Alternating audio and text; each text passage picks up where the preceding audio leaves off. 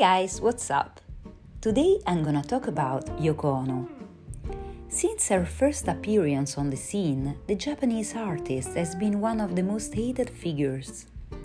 Her biggest crime was falling in love with John Lennon.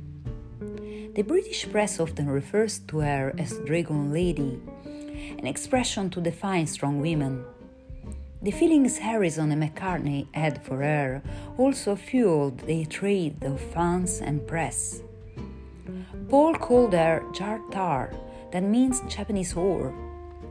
These criticisms reach such dimensions that the name of Yoko Ono becomes an archetype, which means negatively affect the band through the relationship with one of the members. John loved this woman despite they were two people with a completely different past. John came from a working class family from Liverpool, and Yoko was the heir to a rich family of Japanese bankers. In 52, she was the first woman admitted to study philosophy. In 53, she moved to New York to study.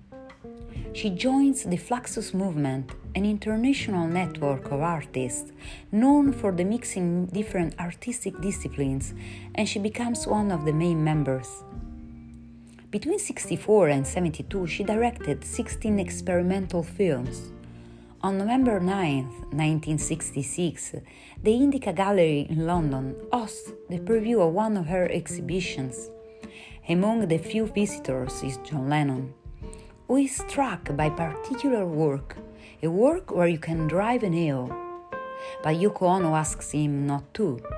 From that day, they start dating and fall in love. They get married on March 20th, 1969. Meanwhile, tensions between John and the Beatles escalate.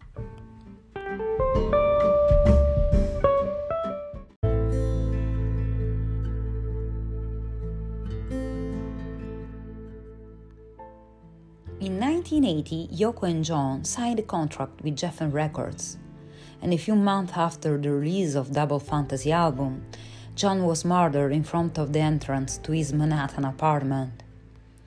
Three months after John's death, Yoko Ono releases Season of Glass, album that talks about her husband's death, and it's quite successful. On the cover, there is a photo of John's blood-stained glasses. Yoko Ono relies on a Dadaist matrix and is often the subject of criticism for darkness that surrounds her works. Lennon said about her, She is the most famous unknown artist. Everyone knows her name, but nobody knows what she does. In 2017, finally, the name of Yoko Ono is added as co author of the song Imagine. John had said in a 1980 interview that he could never have written Imagine without her. The woman has been recognized as a musician and performer, as well as a political activist. So the song that I suggest for today is Imagine. And while you listen to it, dream of a world without wars. Have a nice day.